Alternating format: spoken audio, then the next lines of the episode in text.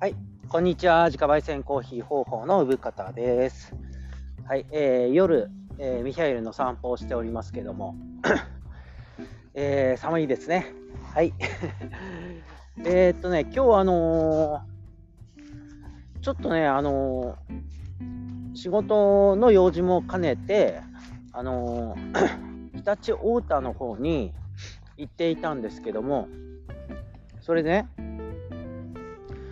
立太田の、まあ、手前に里見っていう場所があって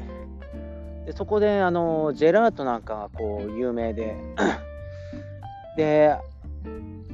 もうね夏日だったんですね。秋の冬 じゃ秋で寒い時期なんですけどまあたまにね日中晴れてすごい暑いなっていうタイミングでね。でジェラートでも食べたいなとか思って通ったからで、まあ、その前に、あの、大きい、えっ、ー、とね、大日神社って言ったかな。うん。あの、神社がそこにあるんですよ。で、せっかくだから神社があったらちょっとお参りしたいたちなので えー、参拝しに行ったんですね、ちょっと。で、結構あのー、立派な神社でして、えまあ、しっかりお参りしたんですけども、参拝して。で、そしたら帰りに庭に、登山帰りのカップルに出会ったんですよ。で、あそこの辺りで登山してる人いるんだねって思って、まあ、なんとなくは知ってたんですけど、鍋足、鍋足山っていうのかな、鍋足山っていうのかな、まあ、そういった山がその神社の裏にあるんですよ。で、トレランとか、結構いろんな えー、レースなんかにもされてるような、使われてるようなコースなのかな。なんとなくそれで知ってて、で、うちから割と近いっていうこともあって、いつか登りたい、登りたいなとか思っていたような山で、で、なんとなくね、そのカップルに、あの、あ、登山帰りなんですね、みたいな話えー、かけたら、あ、そうなんですよ。まあ、登山っていうか、本当に、あの、ハイキングみたいな感じで、1時間ぐらいで山頂行けちゃうんですよ、なんて言われたんですね。あ、そんなに、そんな簡単な山だったんだって、まあ、2、3時間かかるのかなとか思ってたんですけど、あのコース設定によってはそんぐらいになるんですね。いろんな登山口があってあの外周とかも回れたりするからなんとなくこう距離があるのかなと思ったら最短ルートで行けばっていうかメインのメインのね登山道で行けば1時間ぐらいで行けちゃうんだよっていう話ででまあね仕事の帰りだったんですよ帰りでジェラート食べたいなみたいな感じだったからいやちょっとこれ行っちゃおうかしらとか思ってでも私服なわけね。あじゃあ無理かなとか思ってさすがに舐めすぎちゃう。山を舐めちゃいかんとか思って。でそしたらとこのカップルがいや全然簡単なんで逆に私たちあのしっかり登山のね服着てたけどあの 全然大げさでしたとか言ってるからで普段から僕はあのトレランのね、スニーカーを履いてて、ローカットのね、あの山でも履けるような靴を履いてて、え、行けちゃうんだって行こうかなとか思ってまあ行ってきました。あのね、片道1時間で、まあ僕、ね、あの普通に歩ったら、普通に歩ったらっていうか 慣れてる人だったら30分ぐらいで行けるかな、みたいな。まあ30分じゃ行けなかったんですけど、普通にね、えー、1時間ぐらいやっぱりかかりましたけど。全然そんな、あのー、大変な山でもなくて。で天気も良かったし。ちょっとねあのー、なんだ私服で行くと汗ばんじゃって汗が乾くのが大変だなってやっぱりあの登山ウェアじゃウェアじゃないから。汗が冷えるんですよねそれは本当にあなんだろう、ちょっと大変な山っていうか、普通の山だったらやめた方がいいなって改めて思いましたね。普通の山に登るときには私服で行っちゃダメ。うん。コットンとか、本当にあの汗かいて、で、汗が濡れたままで風に吹かれると、本当に体が冷えちゃうから、ダメです。うん、なので僕、あのある程度、あの濡らしたくない上着とかを脱いで、あの T シャツとかで登ってね。で T シャツが濡れてあのか乾かなそうだったら寒そうだったらもう T シャツ脱いであのシャツとかをあの濡らした濡らさないで置いたシャツとか着て上着とかも羽織ってみたいなこう対策をね一応してったんだけど で登ってきましたね そしたらねあのまあいろいろあったんですけど、いろいろあった中で、スイス人に会ったんですよ。いきなりですけど、もうね、スイス人のくなんか登山者、しっかり登山ウェア着てて、でね、柴犬いるんですよ。犬と登山してる。柴犬、しかもスイス人が。面白いなと思って、ちょっと話しかけてね、こんにちはっつって。向こうもねなんか柴犬と一緒だから なんとなくこう登山客に迷惑かけちゃいけないみたいな感じでいたから大丈夫だよみたいな感じで。僕も犬好きなんでとかいう話でね。でそのねまあ柴犬と一緒にいるから観光客じゃないのは明らかで まあこっちに住んでんのかなと思ってそんなこと聞いてみたらちょっと片言のね日本語ができて、えー、で僕もなんか出川 English で なんやかんやごまかしながら喋っててまあそしたらね、あのー、近くに住んでる方で、まあ日本人の奥さんがいてみたいな話で、で柴犬が好きでみたいなまだ若い柴犬でみたいな話がしててでなんとなくねこう話が弾んだんですよ、うん、でまあなんか LINE の交換なんかもしちゃったりして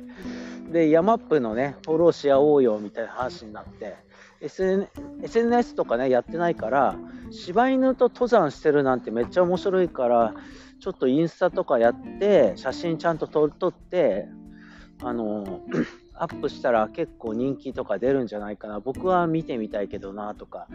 いう話になって一応ね推薦しといたけどあのー、SNS は今のところやってないけど柴犬がねめちゃくちゃ可愛くてうんあのー、表情豊かでねやっぱり最初僕に対して怒ってたんだけど誰誰？知らない人？ないない？怒ってたんだけど頭撫でた瞬間 あのもっと撫でてくれみたいな感じでねまあこっちとらねミヒャとミヒャでね慣れてるんで ミヒャもねそんなところあるんですよ。知らない人に対して。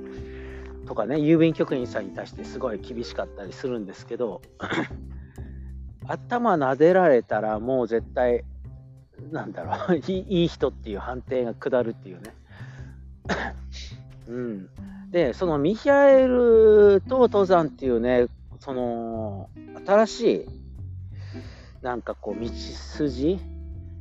をちょっと模索していこうかなって、なんかこう、人生が豊かになりそうだなって思ったんですよね。うん。一人で登山するのも楽しいし、みんなと登山するのも楽しいし、またね、ミヒャエルと登山に行くっていうのもあの楽しいんじゃないかなって思ってて思ったんですよね。うん、やっぱりパリションそのねなんか出かける時にミシャを置いていくっていうまあしょうがないかなっていうのもあったんだけどどっか連れて行きたいなとか、うん、思う時もあるから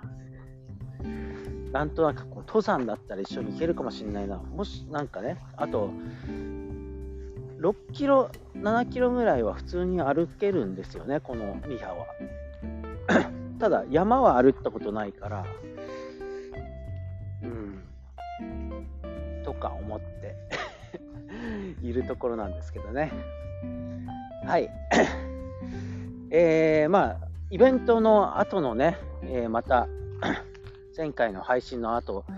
えー、まあ、コーヒーのお客様はね、えー、いろいろご注文くださってありがたいことです。本当に、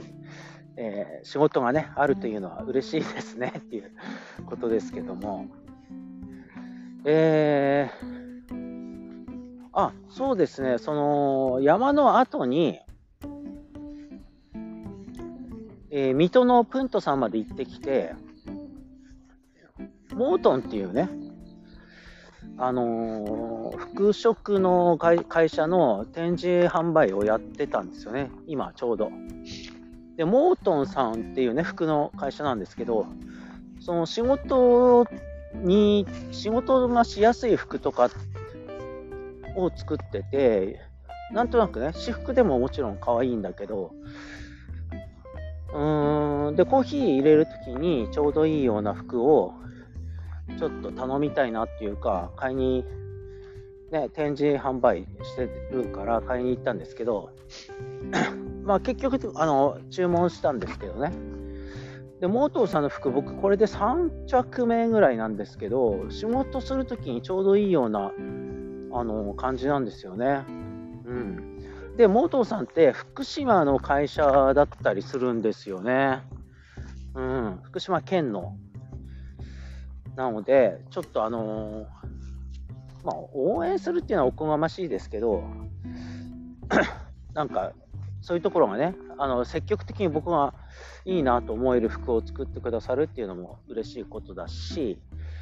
うん。まあ、なんか最近、これ偶然なんですけど、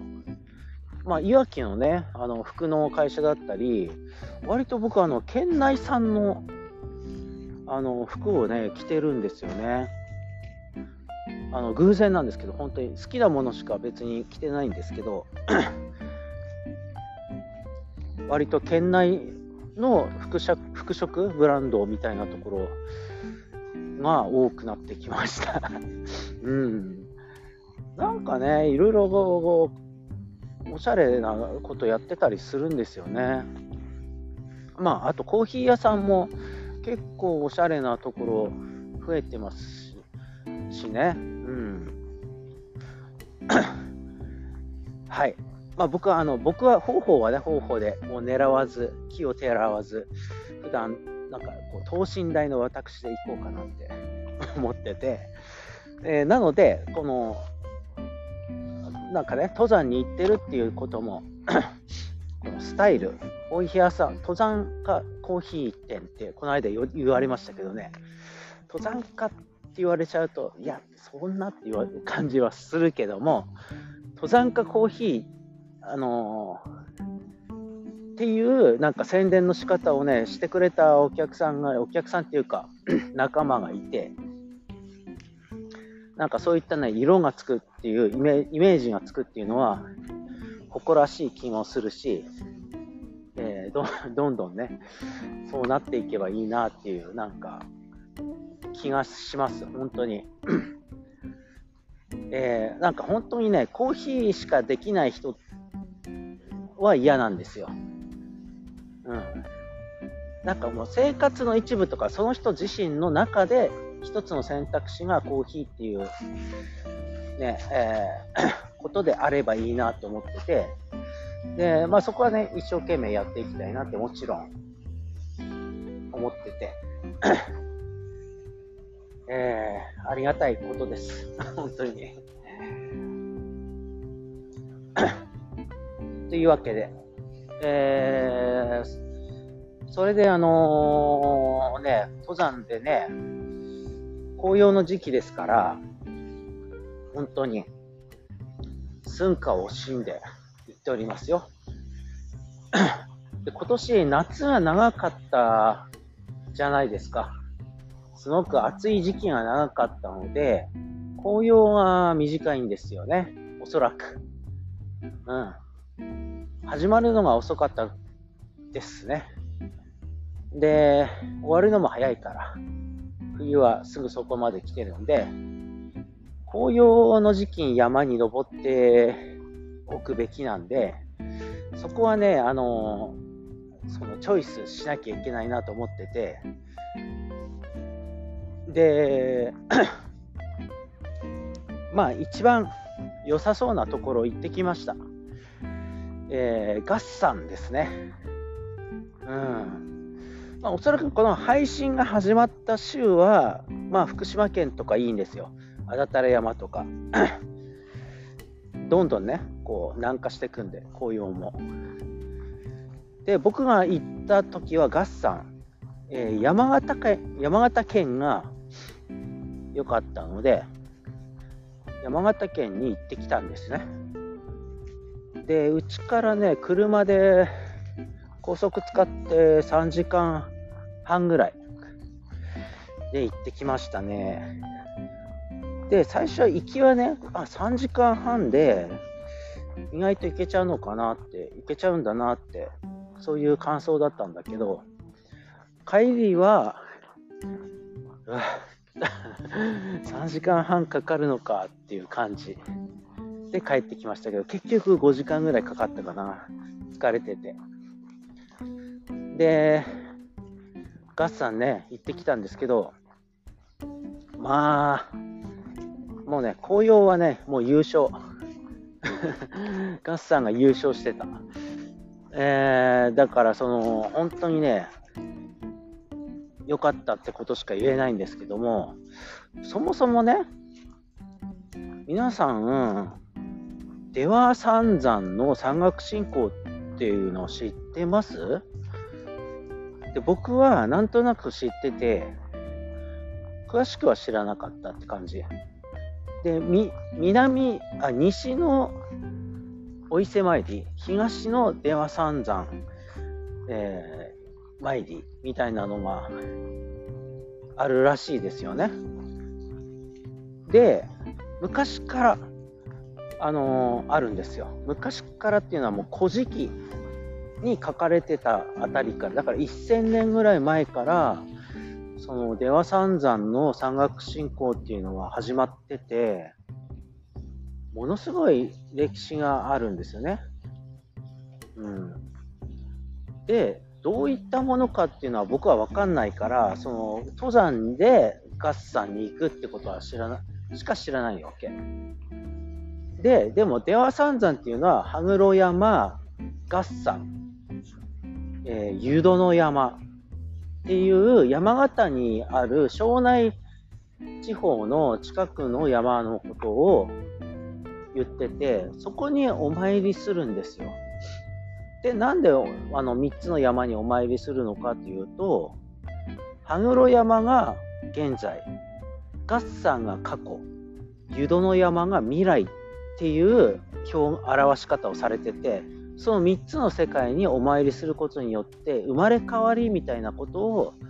こうお祈りするのが出羽三山の山岳信仰なんですって。で、これが本当に昔から行われてて、で東北で、なんだろう、めちゃくちゃ位が高い神社ななってるんだよね、その本宮が。月山は、月山の頂上にああるんですよ。だから月山は僕行ってきたんで、月山の頂上に本宮があって、そこにお参りしてきたんですね。で、羽黒山は、あの、全然場所がガッサンとかとは別の場所で、えー、結構何十キロか離れてて、羽黒山ってところで、今回僕はそこには行ってないんですけども、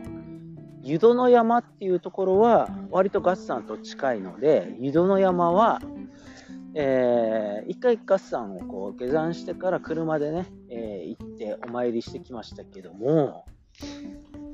湯殿山はさっきも言ったように未来を司るご神体のある場所なんですよ。でね、これが湯殿山はね、皆さんあのー、行ってほしい。僕は出羽三山っていう信仰があることは知ってて、ガッサンも登ったけども、湯殿の湯殿山が一番びっくりしたし、ちょっとね、魂が震えたんですよ。ご神体を見て。で、ご神体っていうのは即身仏とか山とか、なんかこう、呪物とか、なんかこう、なんかのイメージだったり、なんかこう、象徴とされるようなね、人間が、あの、参拝するにあたって、人間がこう、お参りしたくなるようなものが、ご神体になってる。もしくはその、お参りに値する人の亡骸だったりね、えー、行為だったり、なんかこう、イメージだったり、そうするんですけど、湯殿山のご神体はね、これ日本で珍しいことなんだけど、もう何？生もので触れちゃうんですよ。うん、そういったご神体ってないんですって、他に。うん、で神社とかがないないからあの直接参拝する方にご祈祷してから裸足になってそのご神体っていうところに連れてかれて目の前にしたんです。僕ね前情報全く入れないで行ったから余計なんですけど本当にねびっくりした。なんか異形だったの。まずその形そしてその存在存在感ビジュアル全てに対してご神体なんだって言われてうわーってびっくりしたしうわーってなんか魂がね言ってるしでそれなんか昔から信仰があるっていうねそれがこの未来を司るっていうことももうめちゃくちゃ腑に落ちるし、えー、よかったんですよ面白かったの。あの、ね、湯殿山っていうぐらいだからお湯が沸いてるんですよ。うん、であんまりこれ言っちゃいけなくて写真も撮っちゃダメだから本当にね、言ってくださいって言うしかないんだけど、まあ、お湯が関係するのね。まあ、これぐらい言っていいのかな。お湯が沸いてるんですよ。で、どういうふうに沸いてるのか、どういうふうに祀られてるのかは、実際見てもらいたいですけども、まあ、登山帰りだったから、足湯ね、すごく、あの、足湯が入れる場所があって、えー、帰りにね、足湯入ってきましたけど、あの、ご祈祷した場所で、うん。いや、本当にね、過去、現在、未来っていうところを、それぞれの山に行ってね、こう、お参りするなんて、こう、そんな、出羽三山の信仰ってそういうものだったんだってね、僕は知らなかったのでびっくりしたし、行ってよかったし、あの、一箇所行ってないから、もうあの、もう一回行くべきだなと思ってるし、何回も行きたいなと実は思いました、今回。本当に面白い場所だと思って、本物だなと思いました。モノ本ですね。うん。でね、ガッサン行った時に、ガッサンは過去のを表す、えー、神社なんですよ。そしたらね、その、まあ、往復で10キロぐらいの工程を山を歩ったんだけど、本当にもう極楽浄土じゃないかってぐらい、紅葉が真っ赤でひあのきあの黄色で絨毯みたいで、あのー、森林限界の上だから、その木がないところでこう原っぱみたいな山肌が本当に紅葉で綺麗で、ただね、ガッサンはちょっとひときわ上にあって、1984メートル。なんですよ、頂上までね。でそこを急登なんで、えっちらこっちら行ったんだけど、山頂付近は3度気温、上り口は12度だったんだけど、そんぐらいの気温差があって、えー、汗かいて登ったから、本当に低体温症になりかけのガタガタガタガタ震えてきちゃって、で、ダウンとか着込んで、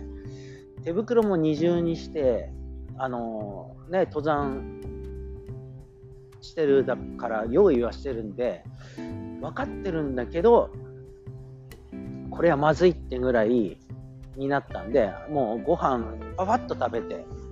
なんだったら、ね、今思うと山頂でご飯食べなくてもよかったなって思うんですよ。もっとね200メートルぐらい下がったら雲もねあの通らなくなるから気温が一気に4度ぐらい上がったんですよ。それであの震えも止まったし山頂に行くと相当寒い思いをしたんですよ。でね あの、これが僕の過去なんだなって思いましたね。意外と辛いこともあったけど、大抵はこう、あの、素敵な世界を歩歩いて、尾根歩きも歩ったし、で、上り下りもあるんだけども、それなりにちゃんと歩けたんだろうなっていう感じ。わかる。なんかそういった捉え方をするものなのかどうかもわかんないけども、なんかガッサンってね、やっぱりそういう過去っていうところを表す山なんだそうですよ。なんで、こう、ちょっと登ってみるのもいいんじゃないかなって思いますね。登ったことない人は。ただ、お参りするには登んなきゃいけないから、でも山登りあのできない人は、現在と未来だけでも、だから羽黒山と湯戸の山だけ行ってもいいかなと思うし、一箇所しか行けないんだったらもう湯戸の山を僕はね、押しますね、完全に。まだ僕自身、羽黒山行ったことないんだけどね。うん、でも本当にびっくりした。えー、なんかスピリチュアルな話になっちゃうんだけど、あー、なんかやっぱり人々が信仰するには、それなりの説得力っていうか、迫力とか、パワーっていうのがあるなって本当に思ったし、あのミシュランガイドにの載ってるんだってね、この出羽三山の信仰っていうところが、山岳信仰が。なので、外国の方も、もう本気の、外国の本気の方、なんか修験道みたいな方、もう形から入ってるような白いね、白装束で、えー、登ってる人とかいましたんで 結構いたんだよな。2、30人いたかな。うん。まあ僕はね、登山の格好で行きましたけど、登山の格好でもちゃんとお参りもできるし、えー、ご神体にも触れ触れられるので、ったらいいと思います。ただ、湯戸の山に行くと、小金をね、ちょっとずつ取られるので、小銭を持ってった方がいいです。っていうのは、まず湯戸の山、あの、ガッサンとかはね、別にお金とかいらない。まあ、必要なのは、リフト代ぐらいかな、800円。大人800円、片道。往復だと1600円か。えー、が必要なんだけど、なかったらなかったで歩いて帰ってくればいいだけで、で、ただね、湯戸の山に行くと、まずね、有料道路だっつって400円ぐらい取られて、で、湯戸の山の車が行ける場所ね、その売店みたいないっぱいあるところに行って、そっから30分歩くか、バスに乗るかで、また400円ぐらい取られるんですよ、往復で。でね、知らなかったら、どんどん取るなって思うし、僕は知らないから、あの、あの、小金をね、取られてたんですけど、まず、それで400円ずつぐらい取られるでしょ？で、その参拝するような場所で、バスで行ったら、そのご神体がある場所で、そのご神体に触れる前にご祈祷しなきゃいけなくて、僕自身に、あのご祈祷料として500円取られるのかな。うん。で、裸足になって、え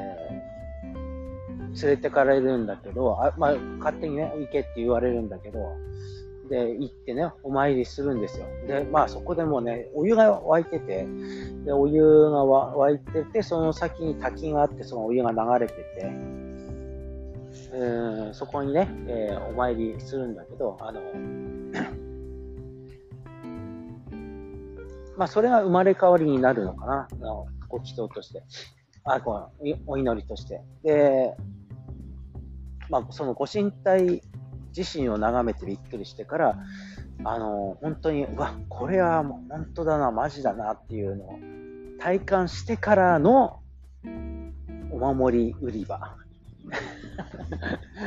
なので、あ、でもここは、ここは払っとくべきだなっていうので、お守りを買うわけですよね。で、結構高かったりするんだけど、安いのもあったりするけども、うん、いろいろ。で、帰ってくるわけね。帰ってきたら帰ってきたで、なんかこう、ほら、学生とか、あの、お土産物売り場みたいなのがあってね。うん、なんかそんなとこもね、眺めてたら、なんかね、チタンカップとか売ってんですよね、激安で。なんか、新潟の燕三条で作られてるチタンカップのビア豆とかが、激安で売られてて、チタンマグカップってね、えー、まあ、1000円以上、2、3000円するのかな、あの大きさだったら。ちっちゃいのだったら1000円ぐらいするんだけど、なんか、2、300円で売ってて。よくわかんないけど、これはお得かもしれんとか思って、えー、買っちゃいましたけどね、本当かなっていう。嘘本当はわからないけども、チタンカップをね、まず買って、気がついたら、だから小銭を結構ね、取られてたっていう、取られてたって言っちゃうまあでも、本当に必要なのは入場料とご祈祷料。まあ、900円か。まあ、それ以外はね、払わなくて、払いたくないっていう人は、こう、対処の仕方があるのか。まあ僕はね、なんだかんだでお金が減ってったなっていうのを、湯戸の山でね 思ったりして。まあでもね、その、そんななんだかんだあるけども、僕はそのご神体ってところに本当に感動して、いやー、触れたし、ご神体にさ生で触れるって、その存在そのものに触れるって、ね、前も言ったけど、こう、なかなか貴重だったなって思って、いや、面白いと思いました。で、松尾芭蕉も来てて、松尾芭蕉はガッサンからこう山伝いに湯戸の山まで来て一句読んでるんだけどやっぱりそのご神体についてあんまりその言っちゃいけないっていうことで隠しながら読んでんですよね。うん、それも面白いなと思いましたね。はい。でね、だから合算、え